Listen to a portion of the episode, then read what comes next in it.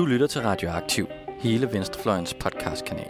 Vi bringer de nyeste nyheder fra klassekampen, dybdegående interviews, nørdede analyser og knivskarpe debatter. Hvis du kan lide, hvad du hører, så husk at følge os på SoundCloud eller din podcast-app, og du kan også smide et like på vores Facebook-side. Så læn dig tilbage, knap bukserne op og nyd en varm kop rød radio. Velkommen til Sange om Merværdi, Radioaktivs økonomiprogram. Mit navn er Lasse Skov Lindstad, og jeg læser statskundskab ved Københavns Universitet.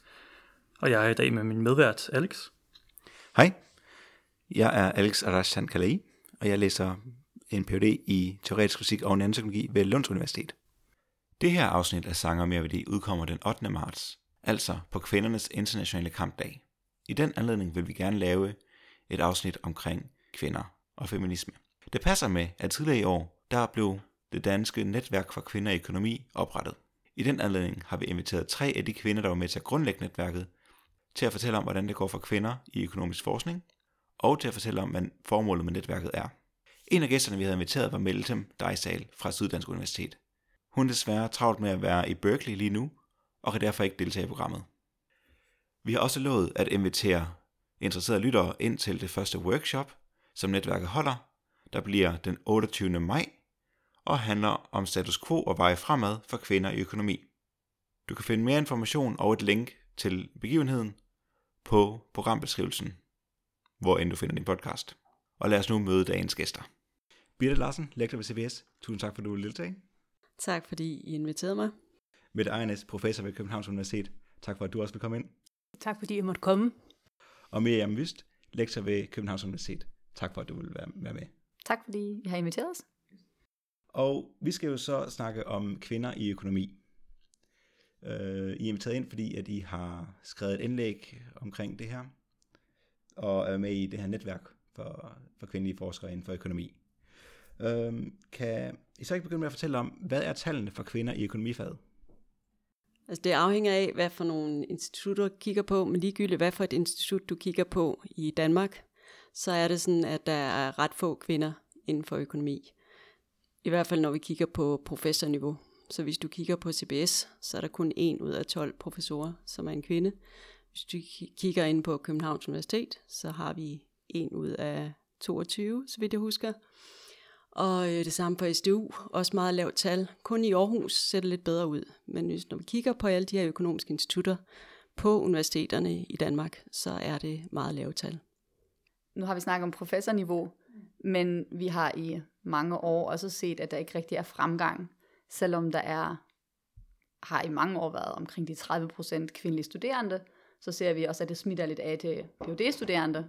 Men der sker det, som rigtig mange andre steder også er blevet betegnet som den her leaky pipeline. Altså at det ligesom ikke fortsætter op i graderne. Og det er jo det, vi ligesom observerer, øhm, og har observeret i mange år. Og Mette har samlet nogle tal for KU. Ja, man kan sige, altså der, der er ikke sket ret stor udvikling, og, og det er måske i virkeligheden det, hvor man kunne jo forestille sig at sige, at det er bare et spørgsmål om tid. Øh, men altså de sidste 20 år har der været 30-40 procent kvinder blandt de studerende. Så hvis ligesom det bare var et spørgsmål om tid, så havde vi faktisk også forventet, at vi ville begynde at se nogle ændringer nu. Og der sker nogle ændringer, men det går meget langsomt, og specielt på professorniveau øh, er der jo meget, meget få. Og man kan sige, at i virkeligheden er det lidt pudsigt, fordi da jeg i sin tid, for 20 år siden, blev ansat på Økonomisk Institut, der var faktisk tre kvinder blandt professorerne, blandt andet Katarina Joselius, som, som nu er gået på pension.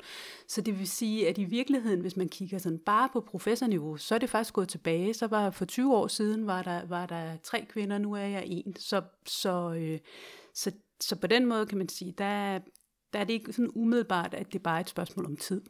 Og man kan også øh, sammenholde det med, at Mette og jeg, vi læste PhD samtidig, og der var faktisk 25 procent af os phd studerende der var kvinder. Og, øh, og nu er der cirka 30 procent af de phd studerende der er kvinder, så det er ikke fordi, at der var så få dengang, og alligevel så er der stadig kun en, eller stadig det er faktisk går den anden vej, som Mette lige siger, så er der på nuværende tidspunkt kun en kvindelig professor ind på KU. Miriam, du nævnte det, der hedder leaky pipeline, som så implicerer, at der er nogen, der bliver tabt undervejs. Ja. Ved du, hvor de så forsvinder hen, de her kvinder, der jo læser økonomi? Det ved Mette fra tallene for K altså, i hvert fald lidt om. Øhm, jamen, de forsvinder mange steder hen. Det lidt interessante er faktisk, at en del af vores phd studerende blandt kvinderne, der er faktisk en del, der søger til udlandet og får jobs på udenlandske universiteter. Så det siger også lidt om, at det, det er ikke fordi, at kvinderne ikke vil. Altså, der er faktisk en stor gruppe, som har fået stillinger rigtig fine steder og sådan noget. Så, øhm, så ja, så, så vi ved faktisk ikke rigtigt, hvorfor det, hvorfor det er, at, at det er så svært at rekruttere til, til blandt andet Økonomisk Institut. Altså, tror, vi, vi opponerer os en lille smule imod den her, øhm, for, om den her grundlæggende tankegang, at det er sådan en supply side problem. Altså, at der bare ikke er nok, eller traditionelt ikke har været nok kvinder, der vil det her. Øhm, jeg tænker faktisk nogle gange, at det er en lille smule provokerende overfor at de mange, øh, som man har mødt på vejen, at de ligesom øh, ses bort fra under den her, der har bare ikke været nok kvalificerede kvinder. Og, og det er måske lidt der også, hvor vi tænker, hvis man skal gå videre til handlingsmuligheder, hvor vi er på vej hen, hvor det ikke er nok at sige, jamen nu er der måske nok unge, der søger, fordi i virkeligheden har vi jo hørt det i mange år, at nu er der 30% kvindelige studerende, nu er der flere phd studerende. Øhm, men det har traditionelt ikke, eller det har sådan tidligere ikke ført til, at øhm, det i toppen har rykket. Og derfor stiller vi os også lidt kritisk over for den her forståelse af, at det bare er et spørgsmål om tid, fordi det ser vi også internationalt, det er også i, nu orienterer vi os os ofte imod USA, og hvis vi ser akademiske økonomer i USA, så er det også en rigtig, rigtig stor diskussion, som jeg tror også er rigtig meget smittet af til andre lande. Øhm, hvor, hvor man også må sige, at det ikke kun er et spørgsmål om, at der er nok supply. Altså det er også et spørgsmål om, der er nogle andre barriere øhm, som vi skal være mere bevidste omkring. Jeg kan også sige, at det er lidt interessant at skrive til Aarhus, hvor de faktisk har gjort en del ved det, og jeg tror, uden at man egentlig kan vise dem, det er, at der har de haft en fokus, et fokus på det her emne i, i mange, mange år. Øh, Nina Schmidt, som, som startede for igen 15 år siden med at ligesom sætte det på dagsordenen, Øhm, hun fik en stor bevilling fra det, der hed Freja-midlerne fra Forskningsrådet, som var nogle øh, forskningsmidler, der var sat af til at fremme kvinder i, i forskning. Og hun fik sådan en bevilling, og både Birte og jeg har ligesom været med i den gruppe af kvinder, som hun hjalp på vej i starten, og jeg tror måske også, og, og det var der rigtig mange af de kvinder, der i dag er i Aarhus også, som var med, og jeg tror, det har haft en betydning. Jeg tror simpelthen, man har været meget mere, haft meget mere fokus på det i Aarhus, og jeg tror, det er en af grundene til, at vi ser, at at i Aarhus ser det faktisk lidt anderledes ud. Ja, og jeg tror at dels det handler om det, at man har følt, at man har haft noget støtte. Altså det var vigtigt for os at få den bevilling. Jeg fik nogle postdoc-penge, og, eller det gjorde vi begge to, og noget forskningsfrikøb osv.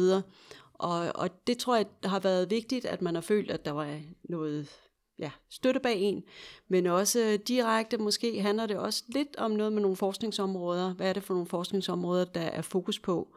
Så øh, da jeg var færdig med min Ph.D., så havde jeg en postdoc i Aarhus, hvor det var folk, som lavede noget omkring arbejdsmarkedet. Der var et center for arbejdsmarkedsforskning, og der var en del kvinder, der var en del af det.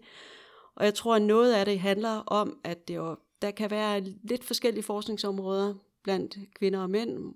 Ikke fordi, at jeg er nu makroøkonom og laver noget, som der er, altså, der er rigtig mange mandlige økonomer, der også forsker i, men for at sige noget om, at det måske kan betyde noget, hvad det er for nogle forskningsområder, som man fokuserer på, og dermed hvad det er for, om det er nogle områder inden for økonomi, som er mere eller mindre tunge inden for kvindelige forskere. Ja, nu nævner du det her med, hvilke områder der er tunge, og hvilke der ikke er. Så det er jo sådan meget sådan interesse type at se på det, kan det være. Der findes jo det her modargument om, at kvinder fravælger matematiktunge fag. Er det noget, som I er enige eller uenige i? Altså, der er jo ikke nogen tvivl om, at der er gennemsnitligt færre kvinder på fag, som har meget matematik. Men det, der er interessant ved de tal, vi har kigget på i forhold til det indlæg, som vi skrev i politikken, det er, at inden for andre fag, som er tunge inden for matematik, der går det faktisk meget bedre, end det gør inden for økonomifaget. Og det er lidt interessant, at man så kan sige, at altså det vi er jo interesseret i, der ud af den andel, som læser en PhD, hvor mange kommer så videre i systemet. Det kan selvfølgelig også være interessant at se på, hvor mange kan vi få til at læse en PhD, ud af, altså hvor mange kvinder kan vi få til at læse en PhD, men ud af de kvinder, som læser en PhD, hvor mange går så videre for et adjunktur, et lektorat og et professorat. Og der er det så som sagt sådan, at man kan se, at det går meget bedre inden for en del andre matematikintensive fag. Så det handler ikke kun om matematikken som sådan, at der er nogle kvinder, der fravælger det, men det må handle om nogle andre ting. Miriam, du sagde jo, øh, at det ikke var et supply-side spørgsmål, eller det er ikke det, man skal fokusere på. Så lad os se på demand-siden, eller efterspørgselssiden. Øhm, foregår der diskrimination i, hvordan der bliver efterspurgt øh, forskere, øh, og der syn på mandlige forskere versus kvindelige forskere? Altså, som økonomer interesserer vi os, hvad data siger, og der er faktisk en del studier, der har set på, hvordan sådan også fremgangen i den akademiske karriere er forskellig for mænd og for kvinder. Og meget, man kan dele det lidt op i forskellige øh, typer af studier. Der er studier, der har set på, hvordan bidrag bliver vurderet, altså mandlige og kvindelige bidrag. Øhm, for eksempel et meget, meget øh, kendt studie, der har set på, øh, bliver øh, øh, øh, artikler, der er skrevet af kvinder, bliver de bedømt hårdere? Øh, skal de skrive bedre? Skal de gennem flere revisions? Tager det så længere tid, indtil de bliver optaget i et toptidsskrift, hvis de overhovedet gør det? Og finder ret stærk indikation for, at det er tilfælde, fordi de artikler af kvinder, der faktisk så når frem, de bliver citeret meget hyppigere, hvilket er et meget godt tegn på, det rimelig gode artikler. Øh, så hvis man skal se på sådan nogle strukturelle ting, så er der også studier, der har set på, hvor svært det er at blive optaget på konferenceprogrammer, og har set systematisk forskel mellem mænd og kvinder. Øhm, det samme er studier, der har set på, hvordan bliver man bedømt, når man er medlem af et team, så man har lavet et gruppearbejde, sådan set, hvis ligesom på studiet, man har skrevet en artikel sammen, så er det faktisk, øh, at bidraget af kvinderne bliver ofte vurderet som mindre vigtigt, og at det er en masse faktorer, der så spiller sammen og kan have en betydning for, hvordan man bliver så objektiv vurderet. Fordi vi øh, går meget op i, at vi øh, vælger de bedste, og at vi har nogle, øhm, nogle målbare kriterier, vi ser på, udgiver man godt, og øhm, kommer man på nogle vigtige konferencer, har man nogle, ja, har man succes i at for eksempel få funding.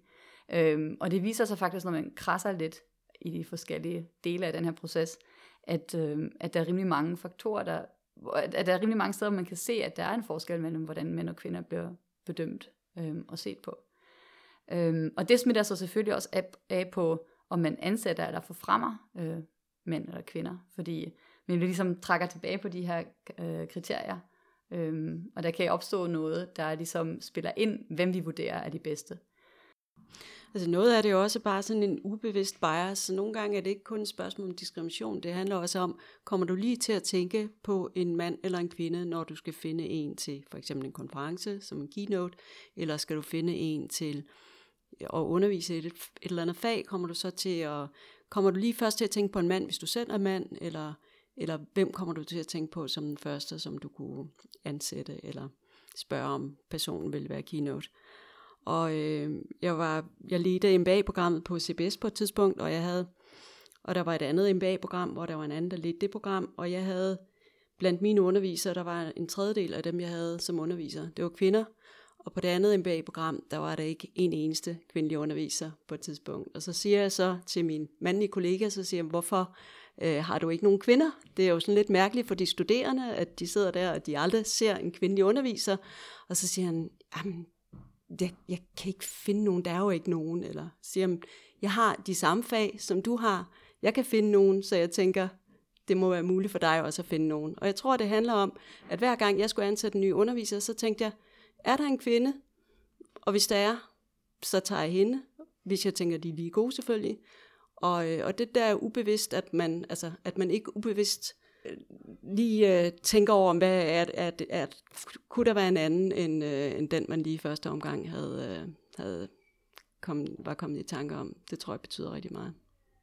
Altså man kan også sige, at faktisk nogle steder, øh, jeg ved, at på, på MIT, der har man jo det her med minoriteter og sådan noget, der har de simpelthen en fast procedure med, at hver gang de læser ansøgninger igennem fra minoriteter, så er der altid to, der læser dem. Og det er simpelthen for at være sikker på, at man ikke overser et eller andet. Altså der er jo noget, der ty- eller nogle studier, der viser med den her ubevidste bias, at hvis man, det er nogen, der ligner en selv, så har man måske en tendens til at vurdere folk lidt mere positivt. Og derfor så har, så har de ligesom implementeret den her procedure, som, som, øh, som skal prøve at sikre, at man ikke overser noget for, for minoriteter. Nu, nu er jeg nysgerrig. Øh, så du har, man har to til at læse den, siger du. Ja. Øh, hvad, hvad gør det? Øhm, det, som jeg har hørt, det gør, det er, at man måske læser den lidt mere grundigt. Altså noget af det her med ubevidst bias, det er fordi, det går hurtigt. Det er fordi, at man, man, øh, man ligesom hurtigt vil lave nogle vurderinger, og jo hurtigere det gør, jo mere falder man måske tilbage på, hvad man umiddelbart, altså sådan vaner, eller hvad man umiddelbart tror. Og hvis man er to, der læser den, så ved man måske, at nu skal jeg argumentere i forhold til, til den anden, der har læst det, og så, så, så læser man den måske lidt mere grundigt.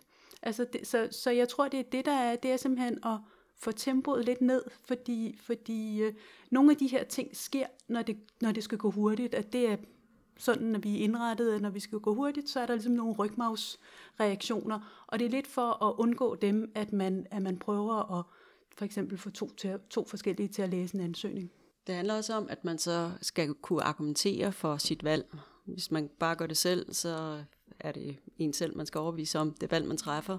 Men hvis man er to, så skal man ligesom kunne stille nogle kriterier op, og så ligesom sige, der er det og det og det, som tæller, trækker i den retning, og så er det det og det og det, der trækker i den anden retning, og alt i alt, så er min konklusion sådan og sådan.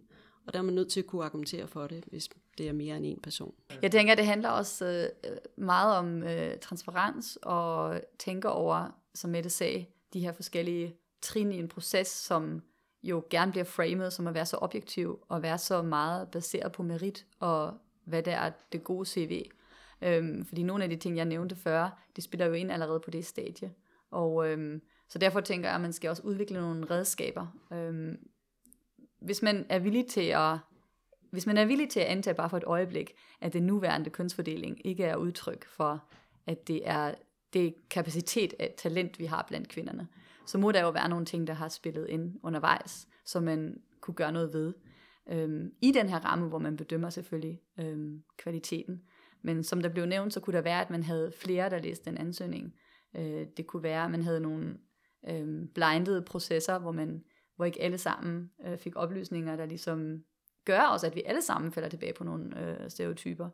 Øh, jeg var, var meget imponeret over øh, den her bog, som sikkert mange kender fra Iris Bonet om What Works, Gender Equality by Design, hvor hun fortalte om nogle erfaringer, de havde fra deres MBA, og, øh, jeg tror også, det var en MBA-uddannelse på Harvard Kennedy School, hvor de hver anden semester fortæller de studerende den der case om den her venture-kapitalist, det er en kvinde, og hver anden semester fortæller de de studerende, det er en mand.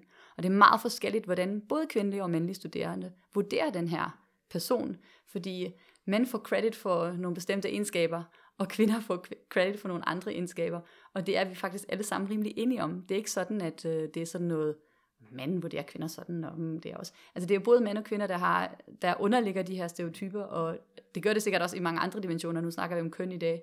Øhm, og transparens og en, ligesom en villighed til at eksperimentere med forskellige måder at gøre ting på, og så se, hvordan påvirker det egentlig den her dimension, som vi interesserer os for.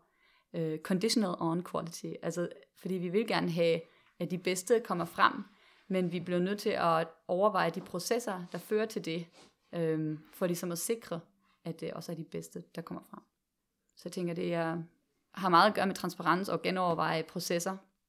Og for mig er det også vigtigt at, at sige, at det, altså vores netværk og hele vores effort er egentlig sådan rimelig sådan handlingsorienteret. Vi tænker både i forhold til den enkelte, og til, til vores gruppe, og til management, og så universiteter, hvad kan vi egentlig alle sammen gøre, så for eksempel er det også vigtigt for mig, at vi snakker med yngre, øh, nu lyder jeg enormt gammel, jeg føler mig ikke så gammel, men altså snakker med de studerende, du, du snakker meget om rollemodeller, men det handler også om at sige til, til yngre, ikke så erfarne øh, kollegaer, hvad kan man gøre, altså hvordan gør man de her ting for at manøvrere øh, nogle krav, for eksempel ved vi alle sammen, at det er vigtigt at have netværk, men det er måske også vigtigt at sige, vi sørger for at invitere seminargæster et semester i forvejen, så man kan planlægge, så det der med familie ikke altid bliver en hindringsgrund for, at kvindelige oplægsholdere kan komme.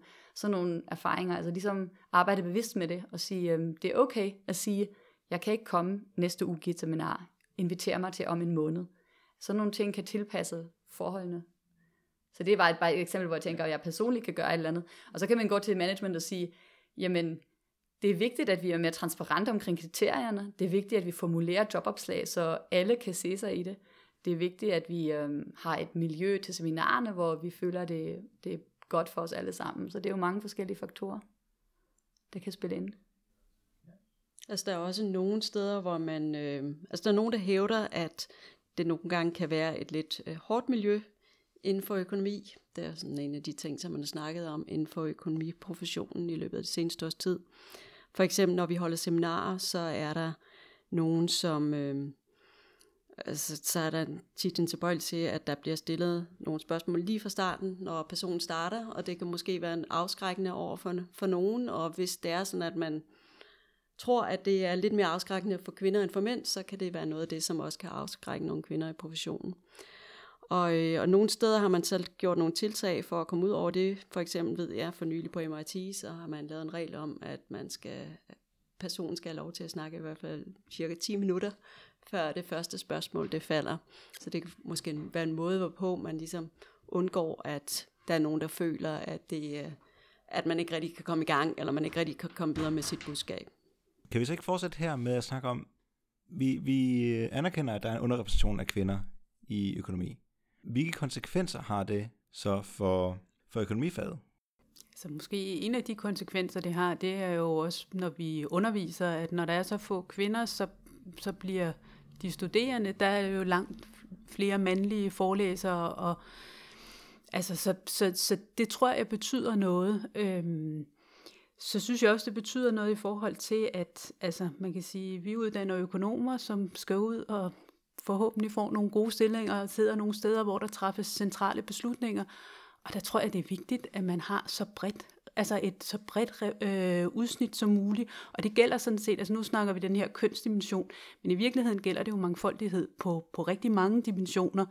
Køn er bare enormt synligt, det er det, vi har tal for og sådan noget, men, men sådan set synes jeg, det, det er vigtigt, at man, at man har en bred repræsentation, så sådan at man får forskellige vinkler. Jeg ved ikke, om der er nogle sådan specielle kvindevinkler eller mandevinkler eller sådan noget, men, men, øh, men jeg tænker bare, at, at, det, at det er vigtigt at få forskellige perspektiver, og jo mere et, en blandet sammensætning man har, jo lettere er det at få det. Ja, altså et af mine øh, forskningsområder, det er ulighed, og jeg synes, det er et vigtigt forskningsområde, og øh, måske et af de rigtig store spørgsmål, vi har at tage stilling til lige for tiden, fordi uligheden er stedet i Danmark, ligesom i mange andre lande, måske ikke så meget her som i mange andre lande, men den er også stedet her. Et andet vigtigt forskningsspørgsmål, det er miljøet, som også er noget af det, vi skal tage stilling til, eller tager stilling til lige for tiden. Og der er det utrolig vigtigt, at man træffer en politik, hvor man føler, at man, eller hvor, hvor alle, en stor del af befolkningen kan stå inden for den. Og da nu kvinder udgør halvdelen af befolkningen, så er det måske ekstra vigtigt, at det er nogle beslutninger, hvor der også sidder nogle kvinder, som er med til at træffe de beslutninger, når man skal ændre politikken, således at man kan, hvis man vil, gøre et eller andet ved uligheden, og hvis man vil, gøre et eller andet i forhold til klimaforandringer. Jamen, jeg har ikke øh, meget til for andet, end, end hvis vi tror, at talent er fordelt i befolkningen på en mere eller mindre lille måde øh, mellem kønnene og også på tværs af mange andre dimensioner, så er der bare et eller andet grundlæggende galt i, at, øh, at, at det ikke afspejles, øh, også i den akademiske verden. Øh, og det kan vi godt blive enige om, skyldes mange forskellige faktorer. Øh, og det er ikke sådan noget med pege fingre, men det er mere sådan et, okay, kan vi identificere nogle områder, som vil gøre, at vi kan rette op på den her, også delvis sikkert bevidste fravalg, som kvinder har, har foretaget, og ikke, har valgt ikke at søge på KU, har valgt ikke at fortsætte. Og, og er der også nogle ubevidste ting, der har ført til, at man måske selv ikke har, har set, at der var nogle kvinder, der, der var egnet til det. Øhm, det, det. Det er selvfølgelig altid øve, når det bliver sådan et også mod dem. Det er ikke det, det handler om. Øhm, jeg tror, det er på vores institut, der er også meget stor sådan, interesse i at, tale om det her emne, og, og finde ud af, hvor, hvordan kommer vi videre med det. Når vi fortsætter med, hvordan vi kommer videre med det, så vil jeg gerne tilbage til, hvad Mette snakkede om med mandevinkler og kvindevinkler. Der findes jo den her, hvad skal man sige, heterodoxe gren af økonomi, der hedder feministisk økonomi. Og heterodox betyder så uden for mainstream. Øhm, som jeg så også mener, at økonomi som videnskab har nogle blinde vinkler, blandt andet undervurderer kvindens øh, bidrag i hjemmet og sådan noget, hvad det, hvad det har økonomisk værdi derfra. Har I nogle holdninger til spørgsmålet om feministisk økonomi versus mainstream økonomi, og det her spørgsmål om, hvordan økonomien som videnskab kan undervurdere kvindelige bidrag? Jeg tænker ligesom med alle mulige forskningsspørgsmål, at selvfølgelig så er det noget, der er nogen, der skal beskæftige sig med, ligesom alle mulige andre forskningsspørgsmål. Jeg vil understrege, at jeg er en mainstream økonom, og det er på den måde, at jeg tænker, økonomi det handler om, at man har nogle begrænsede ressourcer, man har nogle incitamenter, som man skal agere indenfor, eller det putter nogle begrænsninger på, hvad man kan. Og det man selvfølgelig så kan diskutere, det er, hvor, hvilken værdi lægger man på forskellige ting i økonomien. Og det er så der, du vil hen. Er det, skal vi diskutere, hvor meget værdi man lægger på forskellige typer arbejde osv. Og jeg synes, det er rigtig interessante forskningsspørgsmål. Jeg mener bestemt, at det er behov for, at der er nogen, der arbejder med det. Det er ikke noget af det, som jeg selv arbejder specielt meget med, men det er jo ikke det samme, som jeg mener, at det ikke kan være noget, der er interessant, at der er nogen, der interesseres for. Men vi mener vel også, at man kan arbejde med de emner inden for mainstream økonomi. Altså, vi er jo alle tre repræsentanter for mainstream økonomi, men synes alligevel, at vi kan arbejde med de emner, og der, altså, inden for klassisk økonomi kan man beskæftige sig med den måde, man fordeler husholdningsarbejdet inden for familierne, eller hvem der tager barsel, eller altså, så jeg tror ikke, øh, jeg ser det ikke som sådan en, en skillelinje der, altså at, at der er noget specielt, øh, lige så vel som vi har også mange mandlige af vores kollegaer, som beskæftiger sig med de samme øh, områder, som vi arbejder tæt sammen med. Jeg har, vi har pt. to phd studerende på CBS, som arbejder med noget, som jeg er sikker på vil falde inden for feministisk økonomi. Og øh, ja, de interesserer sig for lønforskelle, de interesserer sig netop for vold i ægteskabet, og de interesserer sig for andre vigtige ting, som, øh, som jeg er sikker på, du tænker falder inden for feministisk økonomi. Ja, jeg mener ikke, at, altså, jeg, jeg mener ikke, at mainstream ikke kan være feministisk. Jeg, jeg mener bare, det der traditionelt hed feministisk økonomi, typisk er folk, der er uden for mainstream. Ja, altså jeg tror, det, det, det er en lang diskussion. Jeg ved ikke, hvorfor vi fører den rimelig ofte. Hvad er der mainstream, hvad er der ikke mainstream?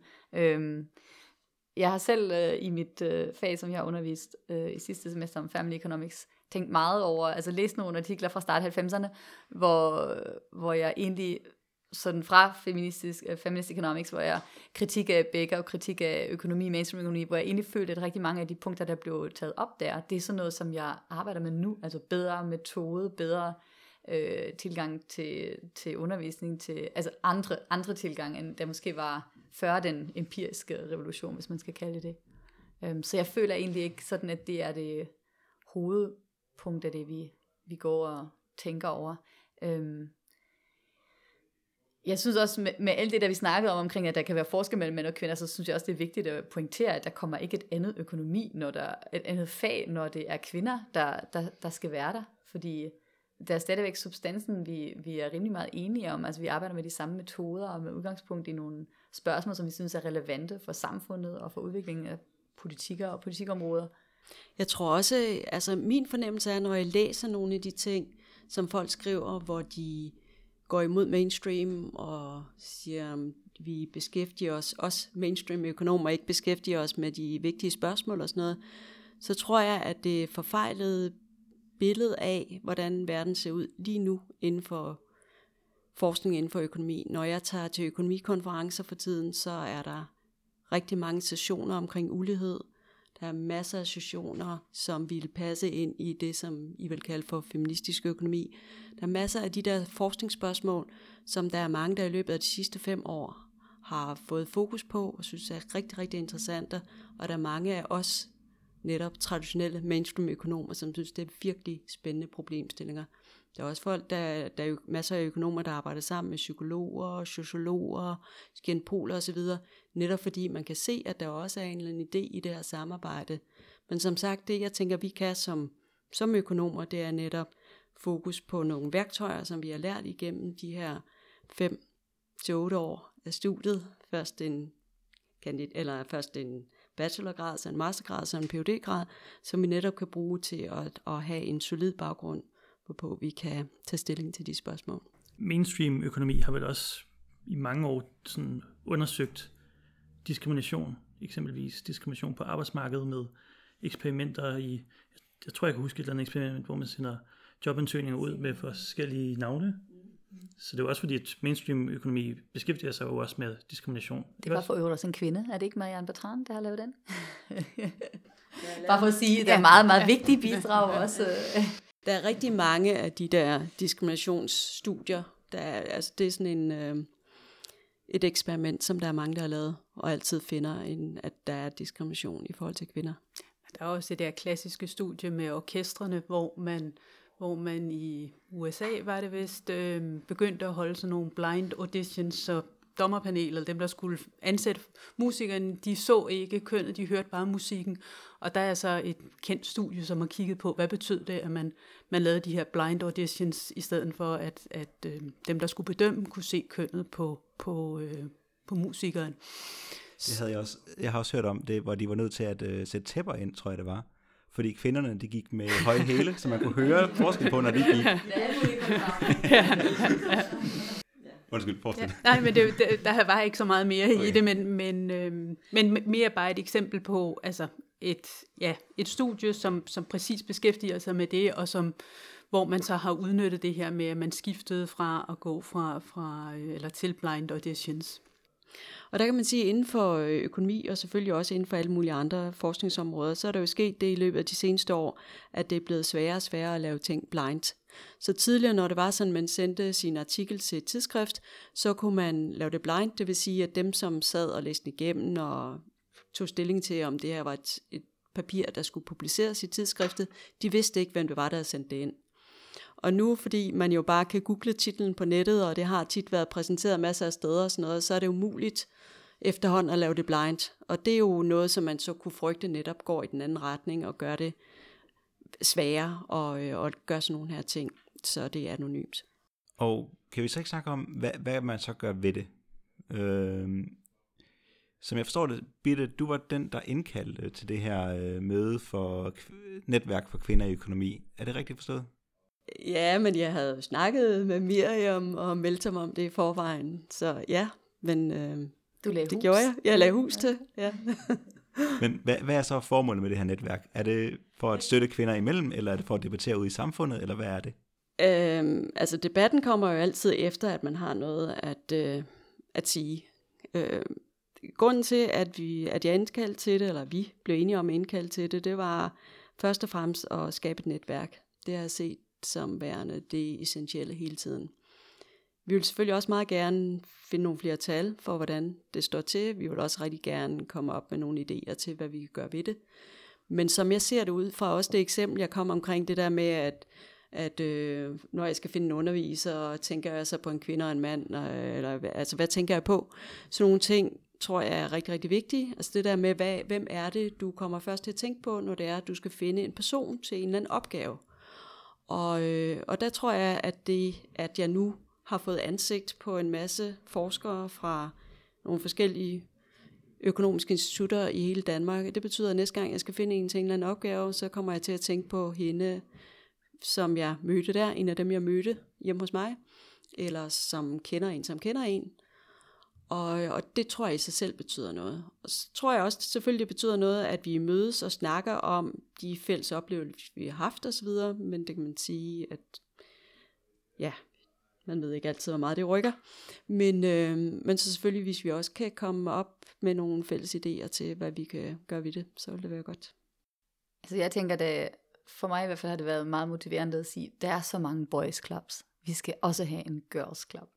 Fordi det betyder noget, at man har et sted at kunne spejle sig i nogen. Og nu skal jeg lige blære mig med, at min phd vejleder øh, Navanita, den kun anden kvindelige vismand i Danmark, hun har inspireret mig til enormt meget. Øh, og jeg har bare set, sådan, hvor meget det har betydet for mig, at der var en kvinde, som jeg synes var totalt sej, og som jeg gerne ville sådan træde fodsporene efter.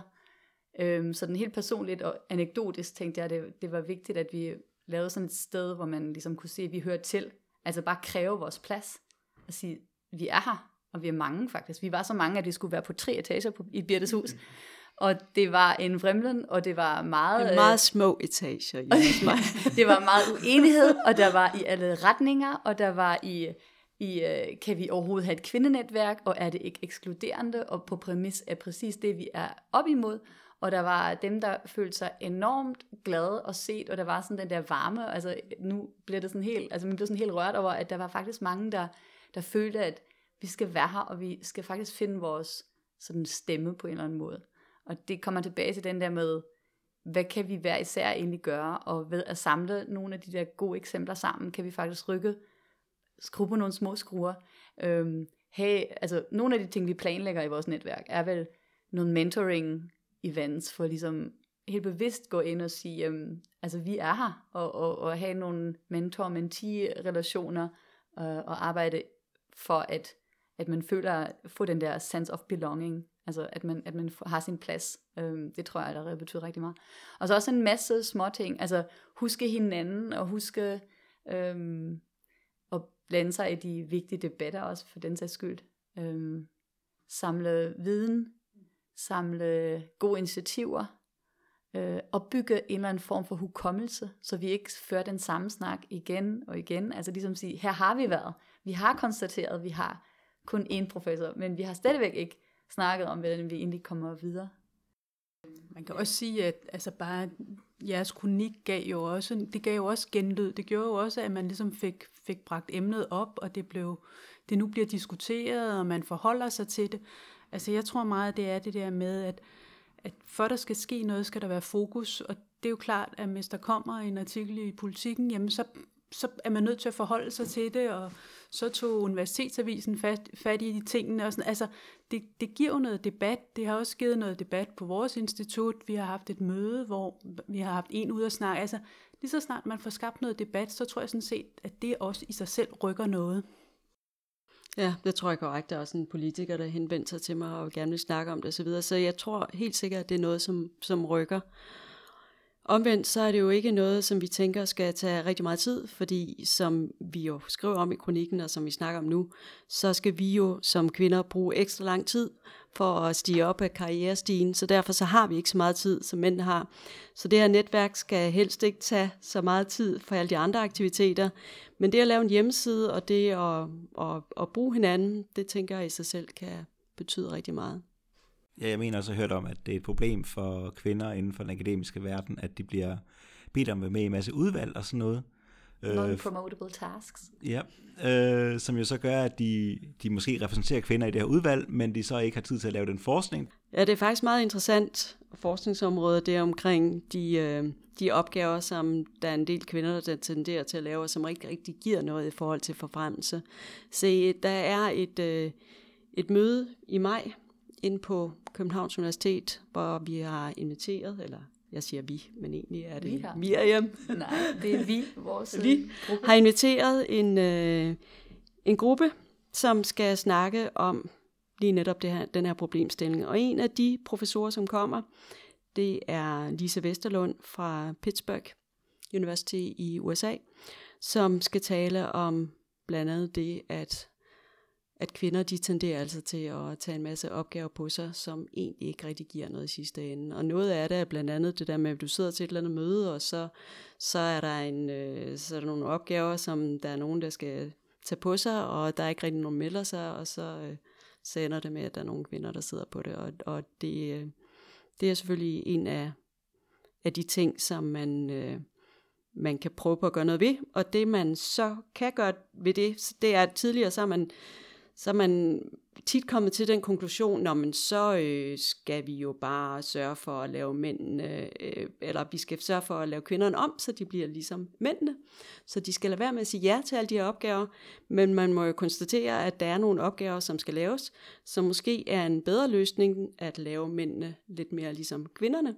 Og så på den måde sige, at hvis vi skal fordele nogle opgaver, så vil vi måske gøre det via lodtrækning i stedet, eller der er bare en eller anden andel af de her opgaver, som skal laves på en arbejdsplads, som, skal, som tilfælder hver enkelt person på den her arbejdsplads, så, så man fordeler det mere lige, end man gør lige nu. Men der er vi også tilbage, tænker jeg, til de der transparens, og at vi tænker lidt mere over processerne, og tænker every step on the way, at der, at der er nogle beslutninger, vi træffer. Om vi træffer dem bevidst eller ej, vi træffer dem, så kan vi lige så godt sige, okay, hvad er implikationerne af den her beslutning, hvis vi bare træffer den, som vi altid har gjort, eller hvis vi siger, jamen nej, nu siger vi, vi laver en rotationssystem for de her opgaver, eller vi er mere bevidst, når vi screener øh, kandidater, eller vi øh, har en eller anden øh, target øh, omkring, hvor mange kvinder vi skal have på vores seminarrække. Og, og der er mange øh, skruer. Um, og jeg tænker, at vores netværk bliver sådan en god mulighed til at ligesom samle det sammen og, og minde os selv om, øh, hvad for nogle muligheder, altså hvad for nogle handlingsmuligheder der er for at sådan skabe den fremtidige økonomiske forskning i Danmark, som vi har lyst til at have. Så det er det netværk for forskere. Ja. Øhm, så, så jeg gætter på, at det starter fra phd studerende niveau, eller hvordan? Ja, det gør det. Ja. Ja. Det gør det jo for nu, men vi har snakket om, at det, det er enormt vigtigt for os at inkludere de studerende. Øhm, og I kan jo måske få linket til vores event der den 28. maj, som øh, kommer også til at være åben som udgangspunkt. Vi må lige se, hvor, hvor overvældende interessen bliver. Altså hvis, hvis der kommer alt for mange, så kan det være, at vi bliver nødt til at, at lukke det på et tidspunkt. Men altså en ting, som, som det der event skal gå ud på, udover at være sådan, virkelig sådan kigger for vores, for vores øh, netværk, er jo, at der både er indspark fra en, en forsker fra Lise, men så har vi også inviteret en øhm, head of department fra University of Bristol, Sarah Smith, som arbejder meget aktivt med, med de her diversity spørgsmål på hendes department, og som kan komme med nogle indspark sådan, ja, fra hendes erfaring. Øhm, og vi har også et ekspertpanel på samme dag, som med hver deres udgangspunkt i det område, de står i, vil kunne kvalificere vores debat. Så vi har både inviteret øhm, øh, en forsker, Nina Smith, som har virkelig lang erfaring som forsker, så har vi inviteret øhm, David Drejer fra Forskningsrådet, som kan sige noget omkring funder, fordi det er jo en enorm stor betydning i den akademiske verden at få funding.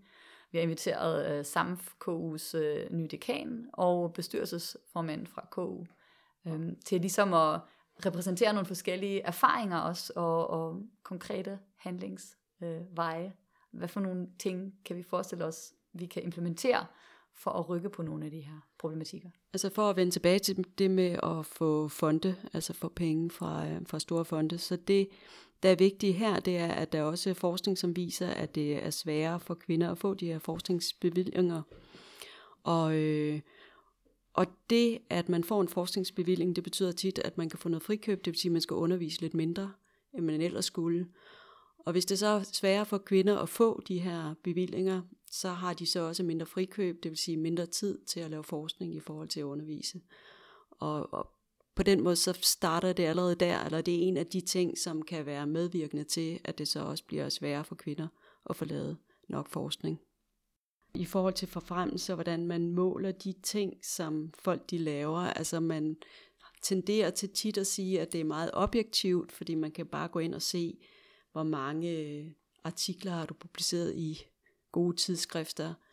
Men det handler jo om, at der er nogle tidsskrifter, som er bedre end nogle andre tidsskrifter, og derudover så kan man have skrevet sammen med nogen eller ej, eller man kan, hvis man ikke publicerer, hvis man ikke offentliggør de aller, allerbedste tidsskrifter men nogen sådan midt imellem, hvordan tæller det så at have mange af dem i forhold til at have publikationer i, i nogle få, eller nogle få publikationer i de rigtig gode. Alle de her afvejninger, det er noget, som er svært at gøre rigtig objektivt. Og det kan godt være, at man prøver på at gøre det objektivt, men det er lige netop et af de steder, hvor det bliver rigtig svært nogle gange, så at gå ind og sige, vi har vurderet den her forfremmelse rigtig objektivt, og, øh, og, og så kommer diskrimination måske også ind på det led. Men jeg har nogle gange sådan lidt den der, at, den der følelse, at måske også fordi vi ikke er så mange, at vi ofte taler den her sag. Altså hvis vi nu kan sige, at det er sådan en eller anden form for sag, så jeg føler også, en, en, et formål med netværket er, at man, at man ikke føler, at man er stået sådan alene med det, fordi vi er, øh, det er et lille land, og det er ikke så langt til Aarhus, det ved jeg godt, men, men vi er ikke så mange, og så nogle gange kan man føle sig marginaliseret, øhm, uden måske helt at være det. Sådan, det. Jeg synes, det er også allerede affødt enormt meget positivt sådan opmærksomhed omkring det. Øhm. Ja, og så nogle gange kan det også blive sådan en kritik af, at nu, nu snakker I kun om de der kvinder, og hvor hårdt det er for jer. Og det, det, det, det er ikke det, der er formålet, og det er også, altså, jeg ved ikke, hvordan I har det med det. Jeg synes nogle gange, det kan være lidt smule hårdt. Ja, altså jeg også, nogle gange Ej, så har du bare ikke heller ikke rigtig... Ja, ja. Nå, præcis. Man orker ikke altid diskussionen. Nej, og det er jo også fordi, at vi, sidder, vi tænker jo heller ikke, at der ikke er forskel på kvaliteten. Vel? Altså vi tænker jo også, at der er nogen, som er bedre Der er nogle kvinder, der er bedre end nogle andre kvinder, ligesom der er nogle mænd, der er bedre end nogle andre mænd. Så det er ikke fordi, at vi er blinde for, at der er forskel på økonomer, for eksempel. Men det, det handler meget om, det er, at når man igennem en overrække ikke rigtig føler, at det rykker særlig meget i forhold til, hvor mange kvinder, der bliver forfremmet, og hvor stor en andel af kvindelige professorer, der sidder på de forskellige økonomiske institutter, så tænker man bare, at det alligevel øh, er underligt, at der ikke sker mere. Så øh, vi vil også nyde ligesom, at man, øh, at man kommer og siger, når man I vil, øh, at alle de, øh, altså den eneste grund til, at det ikke rykker, det er diskrimination. Det er jo ikke sådan, vi ser på det. Vi ser, at der er masser af andre grunde. Det kan også godt være, at der er nogle kvinder, der vælger noget andet, og det kan også godt være, at de efterhånden finder ud af, at de vil noget andet. Men, øh, men vi, vi mener bare, at det kan ikke være hele forklaringen. Men øh, hvis I så her til, her til slut har en opfordring til kvindelige bachelor- eller masterstuderende, eller måske endda en, øh, en der lige er begyndt på phd studierne hvad vil så være opfordringen til dem? Blive ved. Fortsæt. Vi vil rigtig gerne have, at der er flere dygtige kvinder, der fortsætter inden for, for den akademiske verden, og at, øh, ja, det, det, det vil jeg sige, at, at det er vigtigt, og at, at dem, der har lyst, fortsætter. Det er jo klart, vi har heller ikke nogen interesse i, at, at folk, der ikke har lyst til det, men dem, der har lyst, skal virkelig fortsætte, og der er rigtig mange spændende emner, man kan beskæftige sig med som økonom. Øhm. Jeg tænker, altså hvis man indimellem føler, at man har brug for at komme og snakke med en anden kvinde om, hvordan man har det med det, så øh, må man meget gerne skrive til mig, eller ringe og, og tage en snak, og jeg synes, det er vigtigt at, at tage de her samtaler om stort og småt. Altså nogle gange er det jo nogle helt små ting, som kan betyde, at man bliver i tvivl om det er det, man vil. Ja. Og lige til lyden, det var Birte, der sagde det. Hvis man ikke kan huske det. man ringer til Birte. Men ikke til Miriam eller Miriam. På kogen kan man næsten ringe til alle kvinder, øh, hvis man bare leder efter med den og Miriam. Ja. det har vi flere af. Ja. Så det bliver svært at finde ud af, hvad for en med den og Miriam.